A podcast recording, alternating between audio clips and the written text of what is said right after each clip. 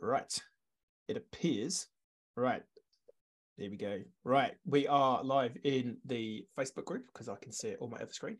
So we are here. So uh yeah, kia ora everyone. Welcome to another episode of uh the Be Better podcast. And this week we have got Jensen and Amber from not from Mr. Cagney, as I've been calling them, from MR Cagney. Um so yeah, these guys we worked with them a wee while ago on their B Corp. Uh, they've recently certified as a B Corp, a pretty high scoring B Corp. Um, I'd say you did it. It was a solid, a solid B plus, I reckon, um, in terms of B Corp scores. A little room for improvement.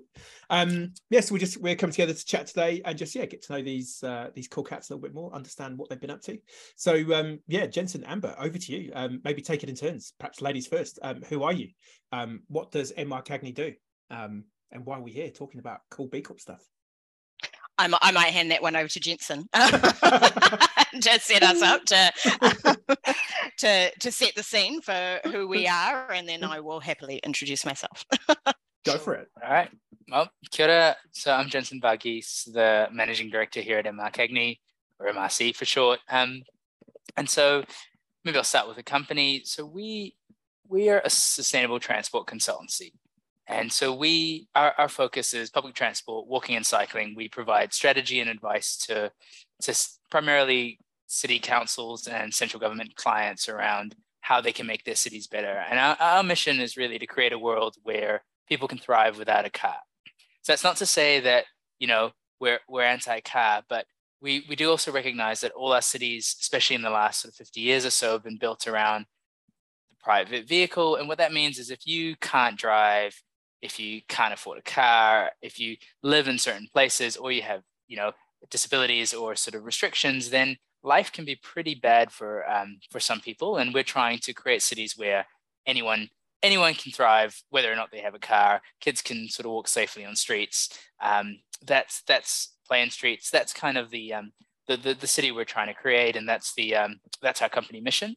And so uh, as I said, I'm the managing director, so my role is really just overseeing the the, the overall business. I, have worked in this sort of in the transport and urban planning sector for about 15 odd years. Um, been with MRC for about 13 of those, um, and so oh god, no, I've been here for like I've been working for like 20 years now. I'm getting old, um, uh, but yeah, but 13 of those years have been with MRC. So um, and yeah, look, I just it's it's a pretty special place. It's um pretty pretty incredible group of people that are pretty pretty committed to this uh, this goal of, of making a difference. And so yeah, that's that's that's MRC. That's me. I'll hand it back to Amber. yes. like catch catch the hot potato. Um, so my name's Amber Karen Fletcher. I'm the operations manager at MR Cagney. I've been here for about four and a half years, I think. Um, I started as a consultant and then moved into this role uh, about a year and a half ago. And my job is really to support Jensen with the running of the business, um, but I'm much more internally focused and making sure that, you know, we're not only doing good in the community, as Jensen said, but we're really sort of living those values as a company and making sure that we're looking after our people and that all our processes are supporting our work so that we can be the most effective in making that change in the community, but also that we're yeah supporting our staff and being um, giving good internal customer service, if you will, as well, and making sure that our staff are well supported to do the work they do. So you mean you you do all the work, Jensen takes all the glory? That's I couldn't I couldn't possibly say I mean, that. That's your words, Tim. That's kind of I'm hearing. That's just how I'm hearing. I think Jensen's just the glory boy poster child for the company. Yeah, we do really cool stuff. Um, do we, uh, what have we done? What, um, Amber, what have we done? Tell me what we've done. I know how this works. Yeah, there's plenty, there's plenty of companies that we hang out with where there's I know, I know how it works um, so I guess um, how do you both get into transport consulting? I don't really remember anyone at school going when I grow up. I want to be a transport consultant because I think that sounds really cool. Um, like how do you how do you yeah how did you get into that as a as a career path? Was it something that you both kind of wanted to do from an early age, or is it kind of one of those careers that you sort of fall into it at a certain or, or does some is it like the, is it like MI5 or the FBI? You get you get shoulder tapped in, in a dark room. Can you solve this problem? And you go, yeah, I can actually. They go, great, you're going to be a transport consultant now. okay, do you want me to go first for that one, Jensen? Go for it. Your, um, okay, so um, I started I, I, guess yeah my journey in transport began i um i did my masters in public policy um, when i was living in washington dc and i did i sort of focused on urban policy and then um, when I was graduating, I uh, did an emerging leaders program with the local government in Washington DC and got sort of placed in a an agency which happened to be transport. and so I was in the policy and planning department. Um, and the idea was that, you know, you'd sort of get some work experience and then maybe move around to some of the other agencies.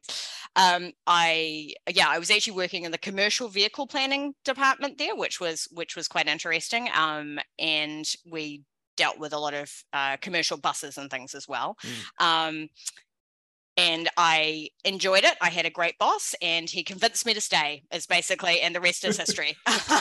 That's basically it. It was it was really great though. Like it was, you know, a lot of great opportunities. Um, I got to work on fun stuff like planning all the all the bus transport coming in from around the states for um, Obama's second inauguration. Like that was quite a cool thing to work on, right? Um, and nice. then um, then we moved back to New Zealand, and I um, yeah, then ended up at MRC when I yeah when I came back to work here. So that's sort of how how I ended up. nice. So yes, if you can organise the buses for a massive event in Washington DC, that's probably nothing bigger than a presidential inauguration. Um, then you can possibly sort out a few buses in Auckland CBD. Maybe. Maybe. Um, so so why Washington? Like, was there was it the, like the program that kind of took you there or um yeah. um we actually we'd moved there for my husband's job so he was working right. for the federal government yeah and um can't say any yeah. more than that just yeah exactly. uh, yeah. Back to that mi5 so actually you're an mi5 so so hang on jensen does no work amber's an mi5 sleeper agent working in transport. So if the buses are all bugged we know who did it. It was amber. It's a long play. You heard it here first people. Wow and somebody's um, going to pick this up. And right? Oh my goodness. yeah, we're probably on a watch list now, aren't we? Well, we're already on the watch list because Amber's put put Jensen and I on the watch list probably six months ago. She's like, yeah, these exactly. guys clearly need to be. and and so, how about you, Jensen? How did you um, get into this? Yeah, so uh, like, yeah, in in in in Aotearoa, there's not there isn't really a transport planning qualification as such, and so it's not the sort of thing that you can study. Um, and so I did a degree called engineering science, which is like applied mathematics and computing. Um, and then um, basically try to, and at the time, uh, like, so this is going back to like 15 years or so, um, there wasn't a lot of like eh, transport planning was sort of largely dominated by civil engineers, maybe some planners as well. And so like they, they didn't they didn't really have a diverse range of qualifications. So I kind of just managed to convince them that yeah i knew what transport modeling was. I had no idea what that was but i did, did a lot of math modeling at uni and so i was like yeah i can kind of figure this stuff out. And so started doing like transport models which are quite sort of detailed like simulations of in, you know motorways roads and this like if you expand this motorway this is what it's going to do for traffic. And you know i was honest i was working on like uh, a motorway interchange which was somewhat soul destroying and quite sort of esoteric. And then so I, I but uh, through that process, I realized that actually transport's a really powerful way, way to make a difference. It affects so many people's lives. There's so much good that can come of transport, and we're also seeing a lot of negative effects of it. So I, I, I caught the transport bug then, and but I wanted to work in a much more strategic space rather than kind of the details. So mm. yeah, like you said, get somebody else to do all the work and just kind of think about the level thing. I knew it. I knew it. and so yeah, look, um, it was actually a classmate of mine who had been working at MRC and this amazing small consultancy that um, does strategic work and is focusing on doing good. It, it was um, yeah, and I, I just kind of took the plunge and kind of went into the strategic transport space and yeah, haven't looked back. Nice. Hotel California, you can't leave. Yeah. Um, I just I have visions of, of you two like playing like with Lego as as kids, like building towns and cities. And like, were you into it from like an early age like that, or had you always been like a spatial planner? Because I, I, would imagine like your mindset to to visualize a city and an infrastructure and how things like go together. Like you've got to have a certain way of approaching the world which I don't have. Like if I was in charge of infrastructure planning it would be fun, but we wouldn't be getting to work on time. There'd probably be more slides um, and you know sort of fun things than um, actual useful um, infrastructure. Yeah. Yeah, look, I mean, so full disclosure, I'm probably not the best at like the spatial planning side of things. Um, but I, I, think I think for me it was it's, there's always like so I grew up in Samoa and um, especially my like my my my father's always big on like environmental sustainability and and just seeing how things were done historically that you know like traditional ways being so much more kind of mm. sustainable and better for the environment and how that was like environment was degrading like that was um I I've that's always been big for me so it was probably less the trans for me it's less about transport it's more mm. about the environmental and the social impacts that impacts. we can make that's yeah. that's that's always been big for me um quite a few people in the office oh sorry the the the older folk in the office office a lot of them grown up playing sim city so right. i think there is yeah, yeah. like lego to some degree sim city, city. is like is a common theme with uh, quite a few transport planners as well nice i don't know what about what about you amber yeah i'm not sure as a lego person i think I've always been really interested in how things work, right? Like if I go to the theater, I'm actually quite interested in what's going on backstage, right? Like I see the pretty picture, I see what, you know, everyone's putting forward, but who's actually making this happen? There is a reason that I'm the operations manager, right? This is a theme. but like you know it, in almost everything that's always i'm always like but how does it work right and eh, you know I guess transport is such a critical part of that for cities. Like I love cities and I but I really want to understand how they work. How do people get to where they need to be? And um, you know, are there barriers to that? And as Jensen said, like it's quite a big sort of um, focus on sort of environmental outcomes and sustainability and things. But I think probably for me more it's um, yeah, that social aspect and and understanding how things work and how people get to what they need to get to to be able to live um, fulfilling lives, right? So, nice. So you got a good good balance there. So the yin and yin and yang of the uh, social and the environmental and uh, coming together nicely. Um, I, I, think the one thing you need to think about is if there are people, uh, the older folk still playing SimCity, you should be monitoring for the ones that unleash Godzilla because they they're the ones that you might just need to, you know, put on your watch list and make sure Dave, that's in- interesting. I've noticed you've unleashed Godzilla three times this week on your simulation. Are you okay? it's good. It's good metric. yeah, and, the, and the, was it the UFO that would fly through as well and like zap the city? Yeah, it's coming vaguely coming back to me.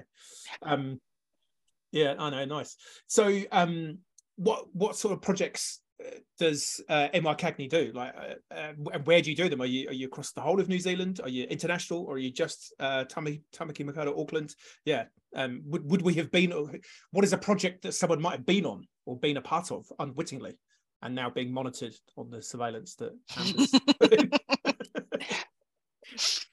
yeah. So um, I guess maybe starting geographically, we used to be part of a, an Australian company, and then last year we we executed a management buyout to be 100% sort of Kiwi owned, um, and it was just uh, we were quite keen to sort of be in charge of our own destiny. So that happened about a year ago. So we're just uh, we're we're 100% Kiwi Kiwi owned company. In terms of the work we do at the moment, it's primarily in Aotearoa. Uh, and of that, it's I guess it's a mixture of we, we do work across the country. Um, uh, and that's for like sort of city councils, local governments, as well as central government. Um, so projects that we've involved been involved with, with that you might have heard of. Um, for anyone in Tamaki Makaurau, um, the Northern Busway. So one of the most successful sort of public transport projects in in the country or in the southern hemisphere. Uh, MR Cagney was involved in that 20 years ago. That's how we that's how we started here. We've always kind of lived and breathed public transport. We've been, in, and we, we do the, I guess, the early planning and strategy of these things. So we're not, we're not a detailed design company. We're not an engineering company that that builds it. We we we come up with the ideas and make the case for why these projects will be positive. So um, Northern Busway, uh, redesigning sort of Auckland's public transport network. Um, there's been sort of significant sort of changes to like national legislation around um, urban development, allowing for more intensification. So we've provided advice, evidence to to inform elements of that overall um, national policy statement for urban development. Uh, yeah, off the top of my head, public transport projects in terms of early planning across the country, we've probably been involved in quite a few of them in Auckland, Wellington, Christchurch, Dunedin, and sort of in between as well. Uh, less, less, maybe potentially more uh, controversial or certainly uh, politically challenging is parking reform. So mm-hmm. that's a, that's a big part of what we do, and it's you know everyone wants to get a car if they're driving they want a car park right outside where they want to go but if everyone gets that then it's going to be a city of car parks mm-hmm. with no buildings and it's recognizing that that there's a massive sort of subsidy and inequity thing that comes with providing a whole lot of parking for free and so we've helped councils and and and our clients just manage their parking better which actually makes development and construction more more mm-hmm. affordable mm-hmm. and just yeah contributing to that better places um, objective. So that's how, um, how how are you sort of finding the shift, or, or is there a shift happening? Because I know, you know, I guess post quakes here in Christchurch, um, there was a there was a fair amount it felt like of community interest and buy-in for light rail to connect Rolleston and Pegasus. So if you're not from Christchurch, listening from overseas or not even from if you're in Auckland, you might not know parts of Christchurch. Um, there's two sort of big commuter belt towns that feed into the, the Christchurch as the main hub, and the traffic getting into to the city from both those places was just awful because everyone's trying to leave at the same time with one person typically in the car.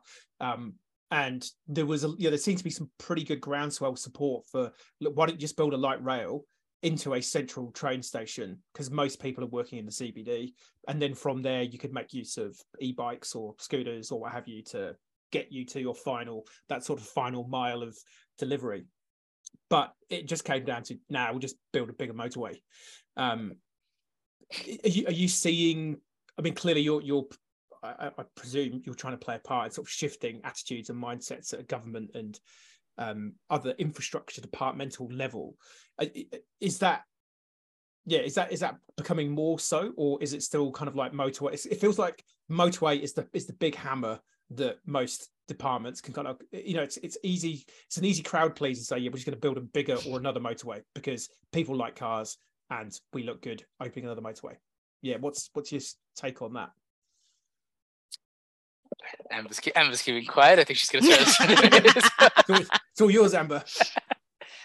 Well, I think I think I mean I'll I'll let Jensen sort of answer that question around sort of where things are changing, but I think that um, increasingly we need to understand how we can work within our existing infrastructure, right? And rather than either building a big light rail um, or a big motorway project, understanding how we can you know shift the times that we travel or shift the mm.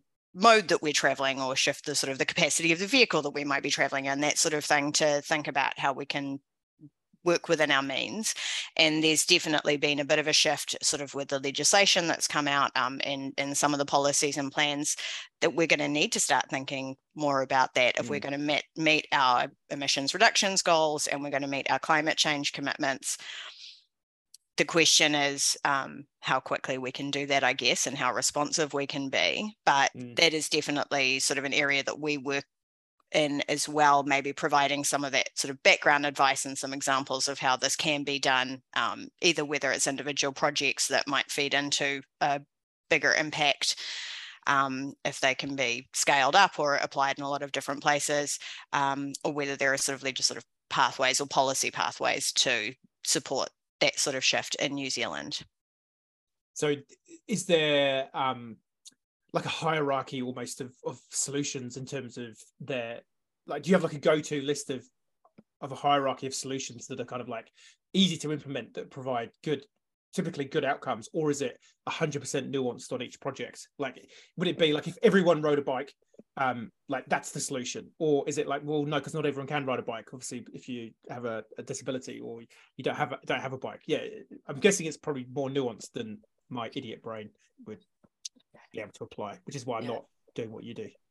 I, I think i think the, the the really challenging thing is um that it is complex and there's so many different factors at play. Like I, I kind of talked about, you know, transport planning historically being dominated by sort of civil engineering, but you know, it covers everything from from from land use to it contributes to housing affordability to environmental impacts to to access to jobs to like you know um, to other other social outcomes and the the, the it is, it is it is it is incredibly nuanced and the challenge for decision makers uh, particularly like at a political level is that new infrastructure that's shiny is really easy to sell.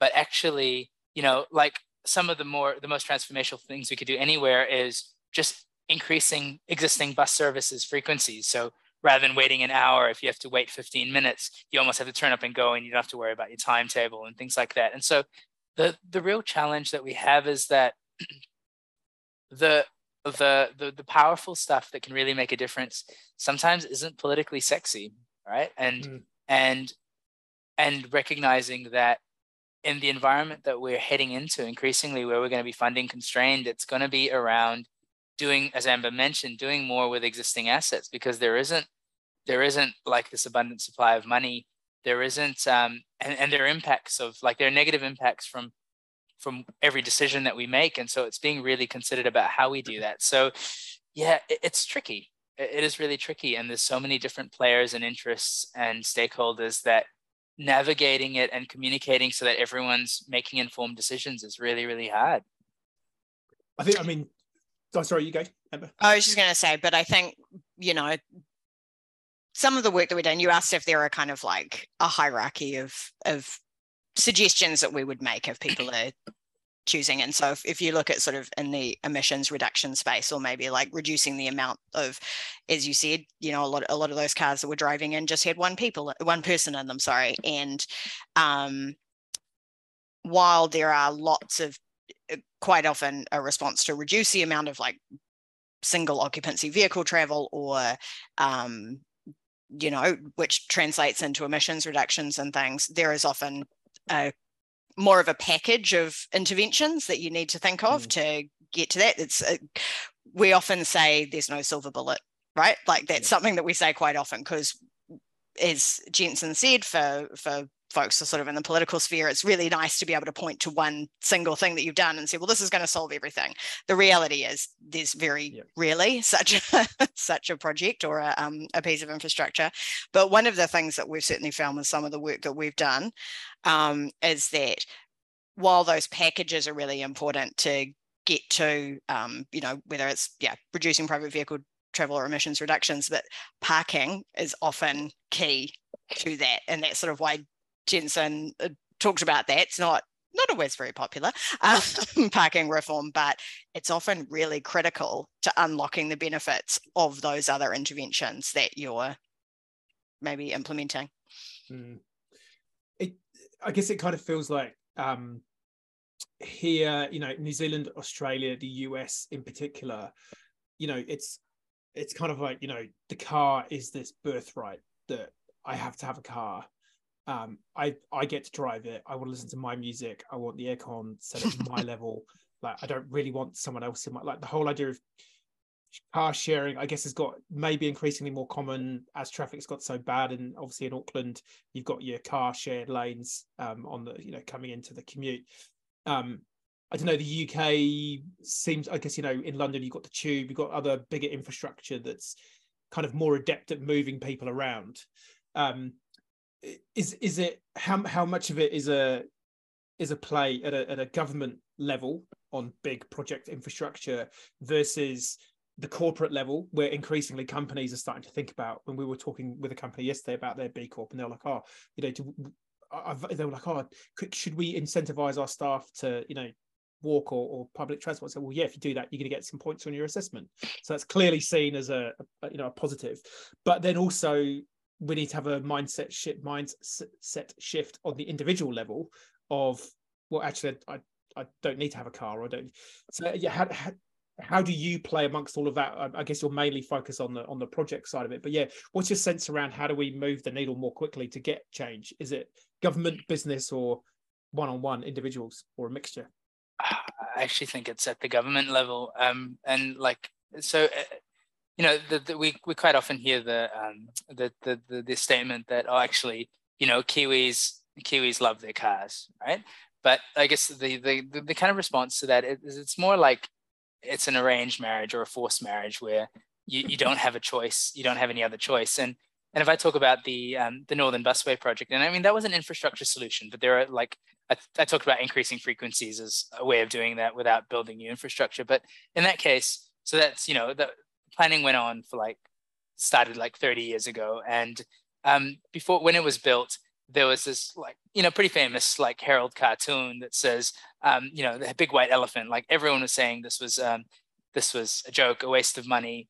Um, and so for those who, who aren't in Auckland or who don't know of it, the Northern Busway is basically a busway in the North Shore part of Auckland. Um, and then it goes over the harbour bridge and comes into the city. And there's no there's no sort of infrastructure on the harbour bridge, but it's it's um, there's a lot of separated infrastructure on the North Shore part of Auckland. And so when this was built, they said it was a white elephant.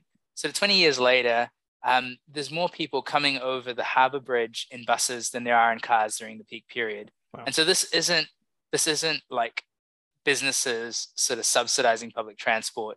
You know, there's an element of communicating with the public, but it's actually this is so much more convenient. I don't have to drive. I don't get stuck in traffic, and I can you know be on my phone or read or just look at the awesome view and enjoy that rather than being stuck in this in kind of stressful driving environment. So I, I think it's really around providing people with the choices, giving them a genuine option rather than making people do it because it's the sustainable thing to do that you know that that's so secondary or maybe even kind of less down the list than just giving people a genuine option mm. I would agree with that. And I think it's really important for governments to provide those options. But I think that there's a role for businesses as well to nudge their employees maybe and you know there, there's there's all sorts of things like you know workplace travel plans and things like that that businesses can put in place but there's also the financial incentives that businesses provide for their employees yep. if they're providing car parks for their employees why wouldn't you drive right you know i mean and it, and and i think that that's something that's really important again, it flows down from the government because there are policy settings that you can put in place, whether those are tax incentives. Um, there's been a proposal recently to provide the fringe benefit tax exemption for public transport um, subsidies. Is that right, Jensen? I'm getting that yeah. right? Yep. Yeah. Um, which would at least put that on a living playing level playing field with providing mm. Car parks yeah. for staff. So yeah, so it's just for context in that. So employers can provide a car park tax free, but if you give somebody, an employee, a public transport pass, there's actually tax disbenefits for your for for an employer to do that. So right. like this is what we talked about the kind of uneven playing field or or subsidies that have historically been in place for for driving or for the private vehicle. Yep. And I think because um, in the UK they um, there, there was certainly it was happening a few years ago. Like you got some tax benefits if you um, subsidize your staff to buy a bike or get into a non-car based uh, sort of form of transport. Um, yeah, so yeah, I guess it's the same with everything. It's it's with any change, you you, you need that government infrastructure regulation to set a framework or you know some boundaries. Business to be able to take some action somehow which then creates an incentive to the individual. and I think it's the same with the broader, you know, B Corp sustainability. Um, everyone's kind of playing a role. Um, yeah, interesting. Um, I had a thought then, but it's, it's escaped my mind. No, it'll come back to me. Um, no, it's gone. Oh no, yeah. That, so that was that was it. I was going to say. So if so, obviously most people listening to this podcast would be a business. So what, what would be like a, a top tip or, or a couple of ideas if you're a business that wants to sort of think about how you're moving your people around? Um, what what are some things to have a look at? Um, you know, are, are there any like top tips? Hmm. So I think so I'll I'll start and you can continue, Jensen. I think you know in terms of a, a, lot of companies do have workplace travel plans and things like that. There's a lot of support that's around for developing those, but things like providing end of trip facilities for people that want to cycle into work. Um, thinking about providing, you know, or at least giving people the choice to choose whether they might want a public transport pass versus, uh, you know, just the default being we'll provide you with a car park. Um, for much bigger companies, there's lots of ways that you can um, sort of incentivize you know think about how you how you're providing your parking or maybe pricing your parking to um, to consider how people can get to work yeah i think there's a range of options available there but as jensen said a lot of it is about making sure even thinking you know about providing opportunity which is a lot more available now for teleworking um, and where people work and all of that sort of thing. All of that is going to contribute to thinking about how your folks move around. Um, and I guess the the only other thing that I would mention is, and it's tricky because I guess there's leases and things in place, but when when considering where you locate, and you know that doesn't come up all the time, but just assuming that you know somewhere that's got lots of parking is the is the ideal outcome. Like we've we've mm-hmm. worked with businesses that have moved from those sort of locations to central city locations, and it was a big deal at the time. You know, staff members who'd been driving for 20 years of their career would now have to catch public transport. And mm-hmm. that change was a challenge and initially disruptive, but people found, oh, it's awesome being in the city, awesome being on the bus or catching the ferry into work because then it's it's quite relaxing. I didn't realize how stressful driving was. Actually, there's all these cafes around here that you know it's it's it's a it's a it's a different environment. I'm meeting more people in the city. It's actually doing business is doing better because I'm running into more people because there's lots of people in the city. There's a, there's a location element that I guess it's hard if you're in a long term lease, but not not assuming that just because you've always done thing something one way, that's yeah. the way you need to keep doing things in the future? That's that's kind of life though isn't it? It's like we just get into a habit and it's like well we've kind of always done it that way and we don't stop and but I think yeah, the COVID, working from home, um, I guess it's it's a double-edged sword though, because some people might be more nervous to get on public transport now because of fear of you know a pandemic and I'm on a bus or a train or whatever with 20 people that might be carrying some virus. Um, But yeah, I mean, I I spend most of my time working out of my home office here, and when I do have to go in town into town, it's pretty rare. Um, I do try and take the bus where I can. I've got my bike out. I was going to try and get to a meeting this morning on my bike, but I didn't. Um, I failed miserably. I feel really, really guilty now of talking to two infrastructure gurus, and I drove to a meeting this morning. Um, but it is a mindset shift, and I think also, you know, you kind of oh, it's kind of like a networking event. I can't really turn up sweaty, you know, and stinky on my bike, but it's like, well, actually, should I? And why, you know, why can't I do that? Um, not them saying you want to be absolutely drenched in sweat shaking hands with people but yeah i think it's there's a lot of a lot of it is just our perception and and and that that changed but when I, I commuted into town i drove in a couple of weeks ago for, for another networking event um, in the evening and the traffic it took me like almost 40 minutes to, to do what can be like a 10 or 12 minute drive. And i'm just like I, I cannot understand how you looking at everyone around but how do you all do this every day? Like i'm going insane doing it once.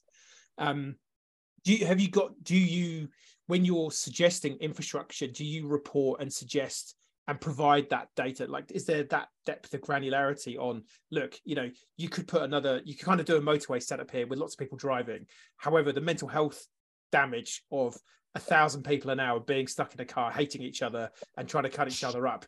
You know because you, you could take that to quite a large degree of like well the impact of someone having a stressful commute is bad for them at work but then they get home what's the impact of them on their relationship with their kids? Are they able to be a good community member? Um you know there's quite a large ripple effect just based whereas you know if i'd gone for my bike ride this morning it was a beautiful 17 degrees blue sky. I would have felt really energized and i should have should have got on my bike. Um you know would have been really nice. I would have got probably an hour's worth of exercise in um which i'm not going to get now because i've got a really busy day. So like all of that adds up. Like can you capture that? And do you capture that? There's quite a bit of evidence out there about it. Um, how you, and we try our best to ensure that feeds into the decision making process, but um, it is tricky. So I guess it's the sort of thing that we're, I think everyone's generally aware of, and there's a lot of evidence about the um, health benefits of sort of walking and cycling, even PT to some degree, because you you do you know you walk walk to and from sort of stops. Mm and the disbenefits that come from driving and it's you know it's health um so there's a, there's a certain number i forget the number off the top of my head but like deaths that come from just automobile sound just like noise pollution wow. and and you know it's um there's there's a lot of disbenefits so there's awareness of it but mm. feeding that into a case and making the you know the convincing the political argument making convincing political arguments about why to do things differently is tricky because it's really making the case for change um so yeah we, we try but it, it's not yeah it, it's challenging yeah i remember i can't remember the guy's name but there was a guy um we used to live just around the corner and he used to work for the city council and we would quite often get the same bus and um you know we the first time we kind of got talking and every time we, we were on the way in we, we would have like these really deep philosophical conversations around like the meaning of life and, all, and like you you just kind of felt because I think sometimes people get on the bus, headphones on. I'm just going to be on TikTok or whatever I'm doing. It's like almost as bad as mentally bad for you, I guess, as being in a car by yourself. Um, but yeah, it was that connection that we had with a neighbor who I ordinarily probably wouldn't have really got to yeah. say hi to. You know that there, there was a value to that, and I guess it's how do you capture that? And I think this is the challenge with the purpose and the impactful side of doing good is so, some economists will probably try and put a dollar value on that, but it's like mm-hmm. can't really put a dollar value on having a really good chat with a with a neighbor and having an idea buzz around your head for the rest of the day that gives you keeps you entertained.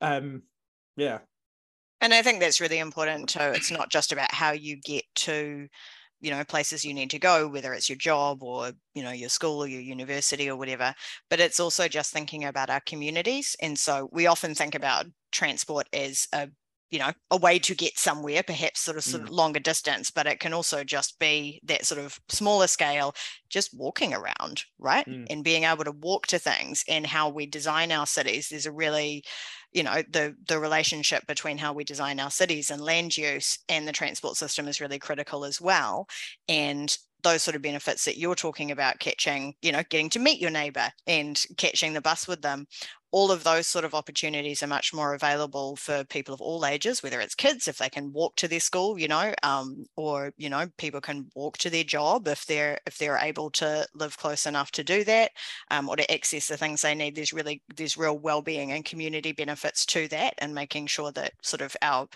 our walking infrastructure is available and that our spaces, you know, if we're able to reduce the amount that we're using private vehicles, then that just makes our community environments safer and nicer to be in so that we can get out and about and meet our neighbors and build those relationships.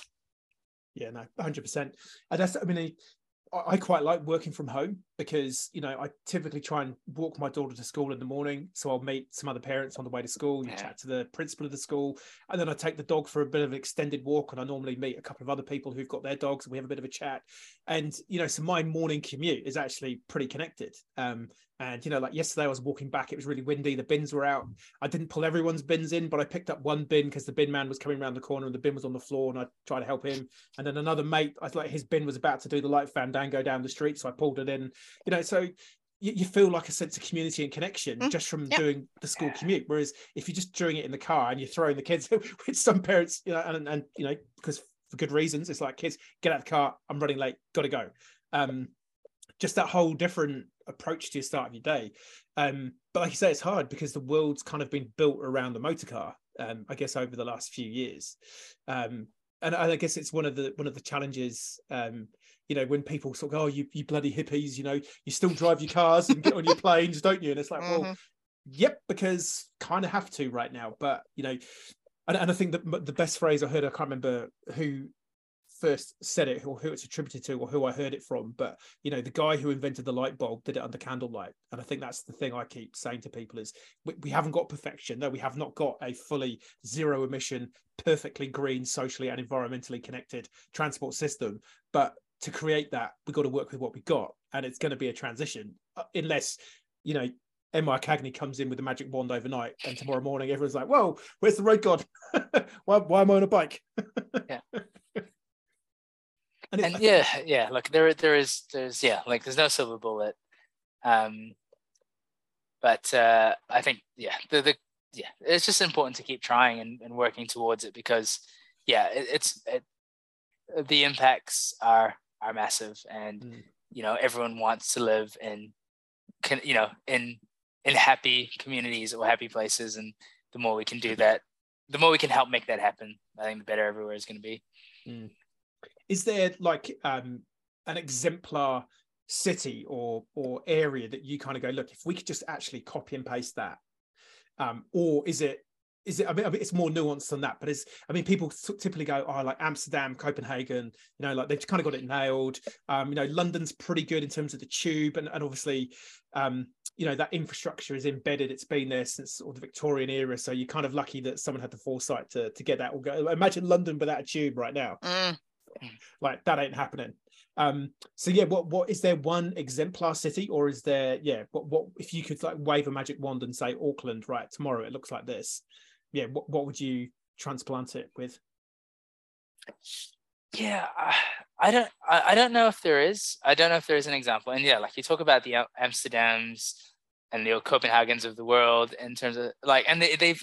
I think what's what's really exciting, especially for me around like Amsterdam, is that you know, I think it was in the 70s, they were having significant sort of road deaths, right? Kids were were being killed. And so the people just stood up and said, no, we want safer streets for our kids. Mm-hmm. And it was, you know, a gra- grassroots sort of people led demanding change. And and like, you know, at the time, this quote says, oh, you know, we can't we can't be like increase our cycling mode share. We can't get more people cycling. That's mm. that's not Amsterdam. That's not us, right? Well. uh, and so like I think it's it's I don't think there is an exemplar city. And I, I talked to um, transport planners in in the Netherlands, and they're complaining about how there's too much traffic sort of engineering going on and how they keep doing road widening. So they com- complain about the same things that we do. Um, but I think, yeah, I think there's learnings from places. And I think the most important thing is it's it's not the the, the tubes of London that did things 100 years ago. It's, you know,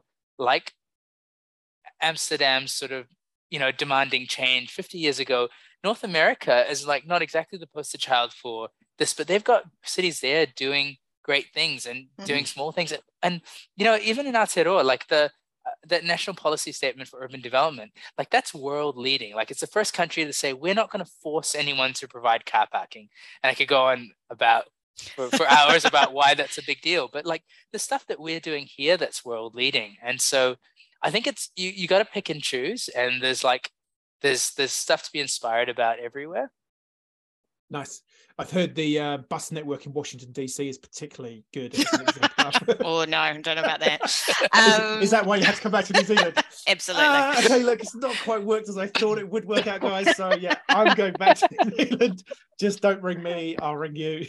I think I, th- I, think another aspect that's important to think like like a lot of what we a lot of the work that we do is focused on sort of passenger transport and how people get around. But another aspect that um, some other cities, you know, sort of talked about London, and there's there's a lot of other cities that are doing some really interesting work in this space as well as goods movement and city logistics. And I think, you know, possibly with the audience that we've got, um, you know, with businesses, that's possibly something that's going to be interesting as well as thinking about how that can be made more efficient, both um, in terms of how things, because a lot of businesses face a lot of barriers, right, to getting goods to where they need to go and, eh, you know, don't have curbside access or can't get to where they need to go to drop their goods off and are just actually paying a lot of money and parking fines or other things just as a cost of doing business because there's literally no other way to get stuff to where it needs to go. And so there's a lot of good work being done in that space, I think, in terms of um, you know the relationship between business and government. There's to get that plan so that everybody wins, right? We can reduce yep. congestion, businesses can get their goods where it needs to go. Um, you know, whether that's retiming deliveries or whether it's working with the way that curbsides are designed so that there's better access. Um, there's yeah, there's a lot of different elements there. And that's a really important part of the sort of sustainability piece as well, because it's a huge part of our economy um, as goods movement and it's really critical. And I think increasingly it'll be something that both businesses and city governments, I guess, are focusing on. Mm. There was, um, I don't know if they're still going, but they, there was a B Corp based on the west coast of the US that they were all about that final mile delivery. And Mhm. they had these little electric bikes, or they might have even just Mm. been bikes with Yep. like a little truck on the back that you could fit a good amount of stuff in. Mhm. And then there were really smart people. They sold advertising on the side of their little truck. So, um, yeah, you know that that kind of stuff. And I, I think you know what we're definitely seeing from the B Corp community more broadly, but but also our people we're helping is this desire to try and work out well, how, how do we solve a problem collaboratively and Yeah. you know th- there's going to be people shipping the same product into the same destination okay well how do we maybe Mhm. like, how do we consolidate how do we like, and, and i think yeah more and more people are starting to look to that nth degree of um you know we're definitely seeing you know people in an overseas market asking the retailer who's then asking the distributor who's then asking the product manufacturer who's then asking the raw ingredient manufacturer like hey what, what are you doing and i think we're, we're we're seeing that across the arc of the value chain where Mm. like you might be shipping your product out of new zealand or out of the uk or out of the us but people now want to know well actually how does it get it to my house Mhm. and you know is it in a gas guzzling diesel truck um, or is it a guy on an e-bike or a girl on an e-bike um, yeah, which is although that's because I think the NZ Post one's interesting how they got rid of people on bikes and replaced them with people in electric trucks. You kind of go, well, you actually had the most zero emission machine, and now you've made it. Anyway, that's uh, maybe you did you help them on that? I don't know. Have I, have I opened? No, you're not stepping on any toes there. I don't know. It just seems like well, you, you used to have people just walk, going around on bikes or walking, and now you've put them in a truck with a battery. Seems a step backwards. I mean, I guess maybe you've got. I don't know. but no, that's yeah. There's all um, heaps of interesting. Um, yeah, like I said, I, th- I think it's it's like the broader doing good thing. It's messy. It's nuanced. There is no silver bullet. You kind of we're all just trying to make it a little bit better, and you know, Yeah. do the best that we can. Um, which is yeah, all we can ask. Um, so back to um, MRCagney for a second. So management buyout. That like I think people are going to be intrigued. I'm kind of part of it. Whenever I hear the word management buyout, I imagine like this group of managers going to the boss like, look, um, we've had a chat. Um, we don't really like you. Um, so could you do one? Um, or else we got some pitchforks and we're just going to start saying fire to stuff. Um, how, how does a management buyout work? They're like, how do you even start the conversation? Like, yeah, how to just yeah unpack that for us for a minute.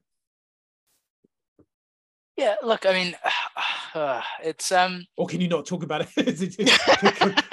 Confidential and uh, yeah, yeah, no, look, I think I think just kind of at its highest level, it's um, it was, and look, it was it was a um, it was a agreement, and like you know, there was there was support from our like Australian owners as well around just recognizing that we started to become two different sort of two different companies really like in two different countries and going in slightly different directions. And it's like actually rather than kind of spending a lot of time trying to align with this let's recognize that we're going in different directions and um and maybe the you know the best way to do that is to um to just to, to separate. It's kind of in everyone's interest. And so Yep.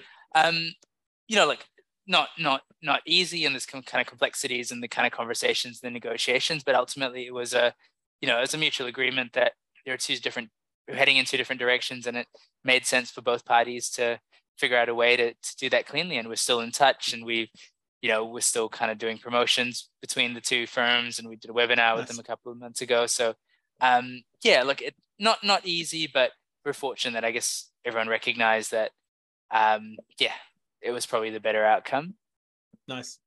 Yeah, I think people often forget. And I, when I was well, a, a guy who I used to work with when I was selling medical stuff, you know, he when- so most companies when you're selling medical devices in New Zealand, you've got your New Zealand company that reports to an Australian or maybe Asia Pacific head office, so either Singapore, Sydney, or Melbourne, what have you, and then they report into a US or European head office, and the European and, and American head offices would wouldn't appreciate the nuance of the difference between Australia and New Zealand. I think they kind of think, well, you all play rugby, you all speak funny, you like drinking beer and having barbecues. Happy days. Um, but as my mate Malcolm um, used to inform people, he said, no, you got to remember that um, Berlin and London are as far away from each other as Sydney and Auckland are, and the cultural differences are just as big. And I think people forget that there is actually a bit. I mean, I lived in Aussie for a year, then went back to the UK, then came here, and and to begin with, I was like, well, I'm going to New Zealand. It's basically going to be a mini Australia. That it's it's not going to be that different. But actually, it's vastly different. And I think, yeah, it, I, and I'd see that play out in the business world. Um, you know, yeah. So I, I totally get how that that can happen. Um, so um, getting into B Corp then, obviously, um, congratulations, round of applause. Fairly recently, newly minted B Corp on the block. Um, why B Corp? Um, obviously, you're you're kind of in the right environment. Um, you're doing good stuff. You're trying to get social, so it wasn't perhaps a, a, massive leap for you to sort of go. Maybe we should start looking at you know doing good. But yeah, how, how did B Corp come about on your radar, and why did you choose to do B Corp compared to not doing it or something else? Yeah, so uh, maybe I'll cover this one. Um, so I guess it actually probably first came came on my radar talking to a couple of Australian consultancies, and so um, I, my understanding was that it was actually perhaps bigger, or the, it was a bit more common there than it was in New Zealand. So this was probably first on my radar maybe three years ago, and then I met with uh, Sarah Dennis, who's um, uh, the MD of a company called Just Add Line. That's a consultancy sort of in our industry. Yep in our sector here in, in Aotearoa. And so she had just gone through the process and she was talking about it. And um, so, yeah, just talking to a few other companies was really how it got on my radar. Um, why did we do it? I guess for different reasons. I think for me personally, it was really around I wanted to make sure that we weren't just, um, it wasn't just rhetoric. Like we, like us being a values based company, us existing to do good, that was really important to me. And um, it um, and I just I kind of wanted to just have some evidence to prove that because it's really easy for anyone to just say, yeah, yeah, we, we exist to do good, um, and there's no way to kind of prove that, and so that's that's a that's probably the primary reason. Um, I probably need to come up with a commercial one because that's not probably good enough. But like, and, and, so I guess the commercial reason is that um, in our line of work, we we contract to um, you know to, to local governments, central government, to, to our clients and a lot of them look for evidence around social responsibility, around environmental sort of um, yeah, responsibility or standards. And we kind of struggled in the past because we're like, yeah, we, we exist to do public transport or sustainable transport, which is good for the environment, but we had no real clear way to prove that or no certification to do that. And uh, my understanding is increasingly in Australia that's starting to be like B Corp is being accepted as a way to to demonstrate that. And so we we might be a little bit ahead of the curve, but um, you know having the certification to now provide evidence that's internationally accepted of of of our our I guess our doing good. Um, I we've already had some clients express interest in this, and over over time, I'm I'm expecting clients to start requiring evidence of this. And so um, yeah that's that's that's probably my reasons. Amber? Um, yeah so i mean i sort of first found out about it through jensen um, sort of coming in and saying hey let's do this thing. Like, okay. he, did some, he, did some, work for a day. He's like i've done some work amber i found this thing. Can you yeah. can you now go and do it? Yeah. Yes basically that. Um, in, my, in, my, um, defense this time i did ask you if you wanted you did to you did. this. that was true. I yes. Um, you, were, you were voluntold. yes this the, yeah. No, no no this was like i yeah. Um i think what i found interesting about it was the sort of all the things that Jensen said, right? Like uh, to an objective measure of we think we're cool, we think we're doing good things, but really are we? And in comparison to our peers, how are we doing? That's a, you know, that's sort of a, a nice measure. Um, but the holistic aspect of it, I found really attractive that it's not just sort of an environmental certification or a you know, diversity and inclusion certification or something like that. It's the whole package, right? It's looking at everything that you do, which I think speaks more to the intent and the values of the company rather than just, you know, ticking some boxes in a particular area. And that's, yeah, that's really appealing to me.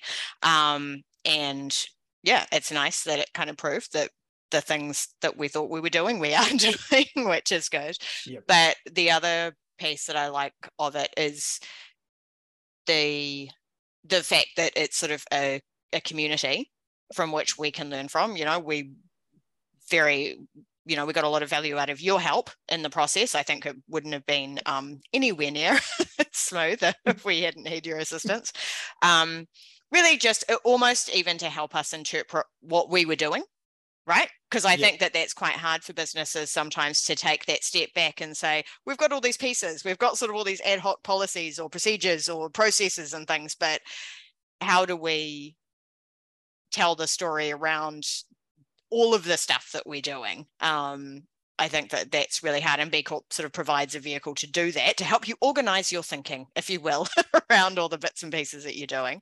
Yeah. And then it provides that really nice framework for how you can improve. Yep.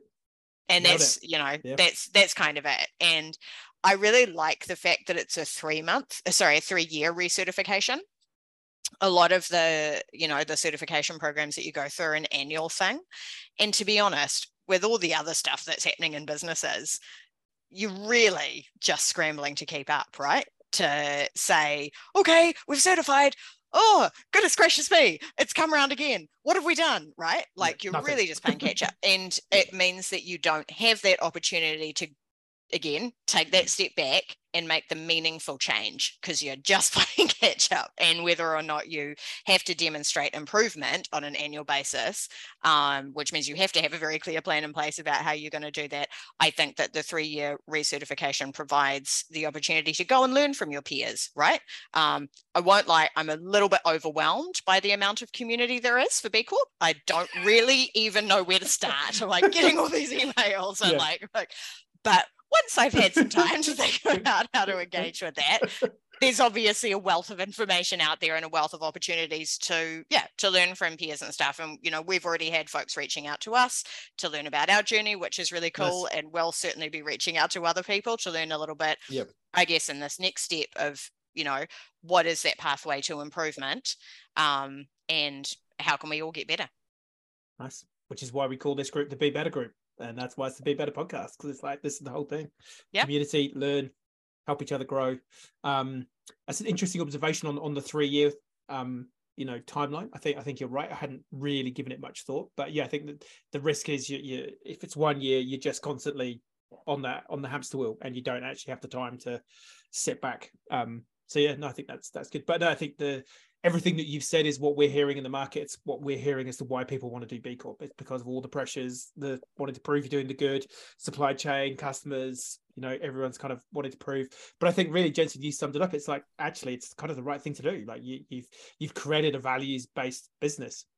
The um, event I was at this morning with UC, um, I can't remember the gentleman's name, um, but he was giving um, a talk on you know, like values alignment between employees and, and a company and mm. how that's generally missing, and it generally is missing. And I get the sense that that's kind of what what you're built around is that no, well look, like we've got to, and I think it's um the other thing uh, we were sort of talking about was the emotional connection. You know, we're asking or we ex- there's an expectation that as, as an employee you will emotionally connect to the vision the mission the goal the purpose and what have you but it's not always reciprocated by the company it's kind of like we we, mm.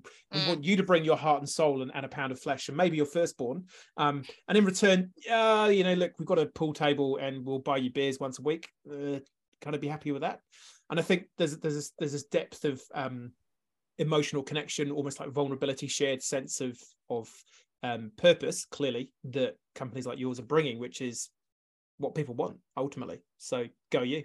Um, I think yeah, you, like you say, it's like proving proving the good that you were clearly already doing. Because when I, I, was just looking at your um, at your score, so you got a cheeky one one three point nine, oh, just so close to, to fourteen. It's like anywho, um, but you um yes you you scored um obviously pretty well in general but you unlocked a couple of impact business models um, so those of you listening in who don't know that much about the impact assessment, there's kind of two levels to the assessment.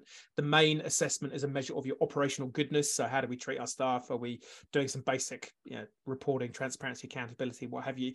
But the impact business model um, and obviously if you want to learn more there'll be a link somewhere around here with our ebook which explains all of this. Um, the impact business model is where you can prove you've gone out of your way to create more positive social or environmental impact than you are legally required to do.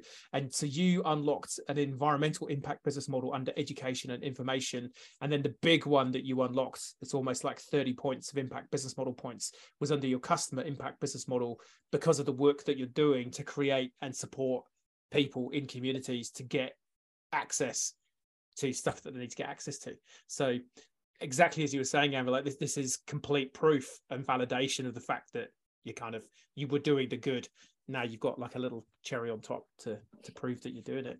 Um, so in terms of the B Corp journey, um, what what were the surprises? Like, um, you know, well, we, we had no idea actually that we were doing that, but now we know that's really cool. Um, yeah, anything that jumps to mind for you on that one?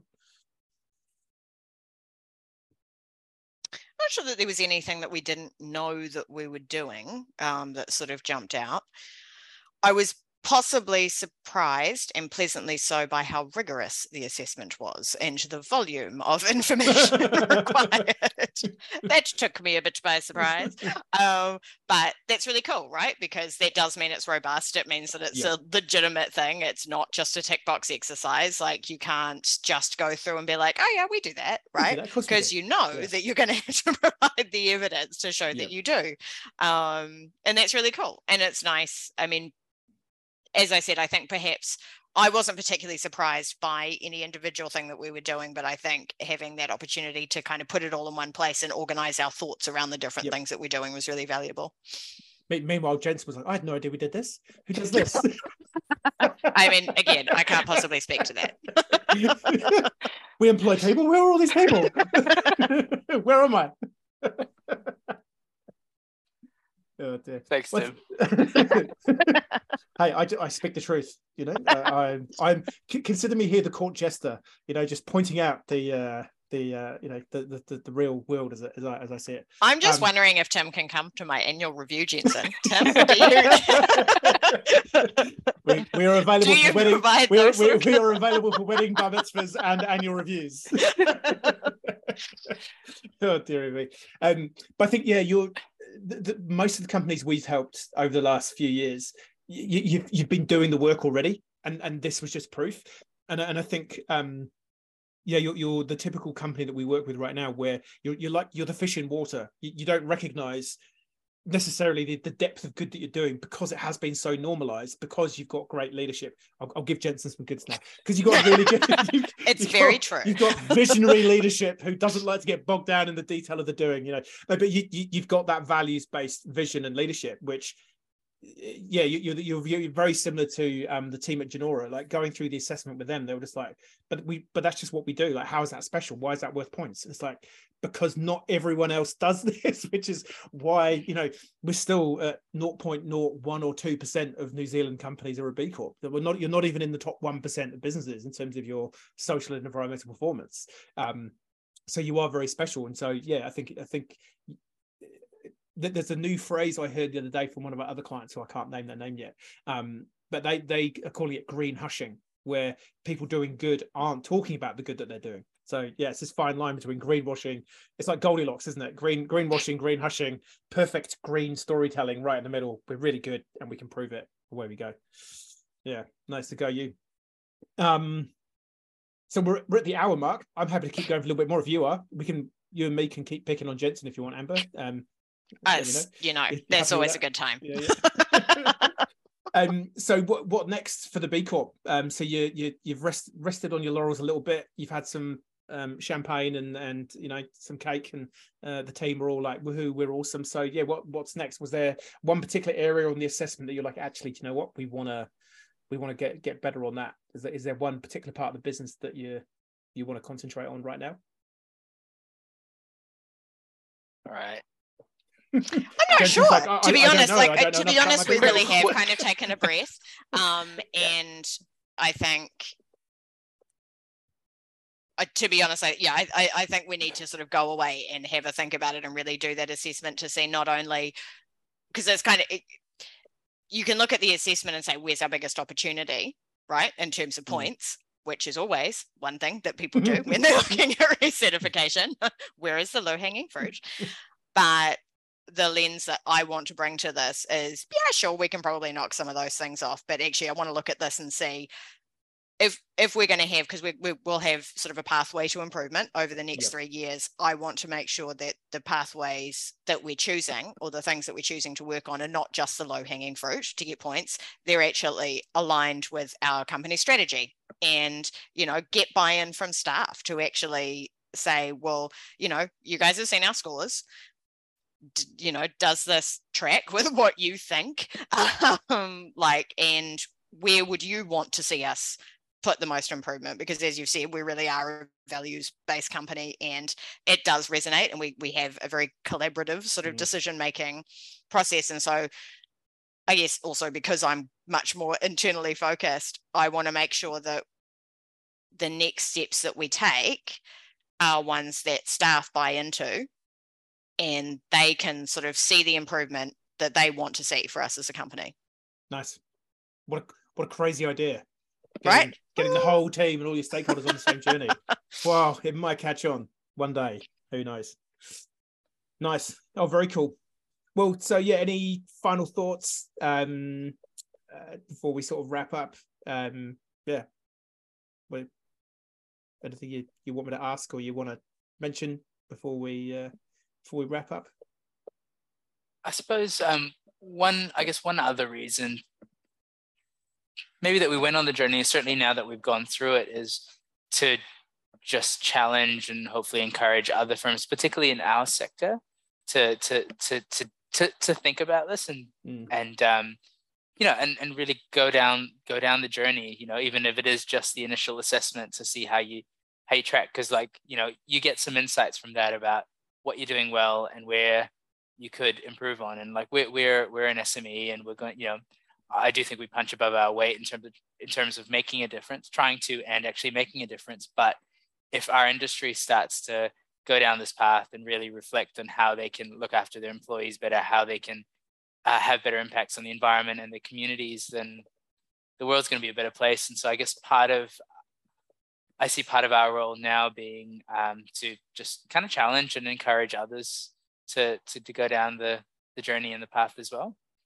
Nice yeah it's it, we see this happen in you know in sectors when, when there's one or two or, or the first few sort of pop up mm. it's almost a bit like you know was it um roger bannister running the mile for the first time it's like oh okay so it can be done so yeah i mean again you know just kudos to you being being an early adopter in not only in in your sector but in new zealand you know we're still i think we're maybe i think we're 87 b corps as of yesterday when i last checked so like i say it's like 0.01 or 2 percent of the business mm. community in New Zealand. So yeah, you know, thank you for wanting to to be a part of this crazy ass movement and try and make a little bit of difference. Uh, you know, so that we all and and you know, you do like you're such a cool business because you're doing it on multiple levels. You know, you're, you're clearly making a big difference on your day to day. You know, your day to day work is about making big difference, but you're also part of this movement and you want to help create that movement within your sector. So you're like a triple dipping B Corp. You're just being greedy. You know, spread some of this love, people. like, what's going on? Um, Cool. Well, look, that's it from me. Um, yeah, thank you so much for agreeing to, uh, to jump on and have a natter. Um, yeah, watch this space for MRCagney, not Mr. Cagney. Sorry, feel really bad. Um, yeah. But yeah, no, uh, thank you guys. You're genuine legends, legendesses, doing some really, really cool stuff. And um, yeah, looking forward to seeing your score in three years' time. Um, mm. yeah. No, thank you, Tim, and thanks for having us, and, and thanks for all your help. Because yeah, as Amber said, um, having a guide on the journey made it so much so much easier and, and it was fun. Yeah, yeah and, it's great. we try, and, yeah. we try and bring some fun because yeah. you know why not have some fun and save the planet at the same time? I mean why not? you know it's perfect. it's an exciting journey and we're we're pleased to be on it. Awesome. All right guys. Well um yeah thank you so much. Let me try and work out how to uh stop the live stream. There we go. So yeah peace out everyone. Um we'll catch you later on the podcast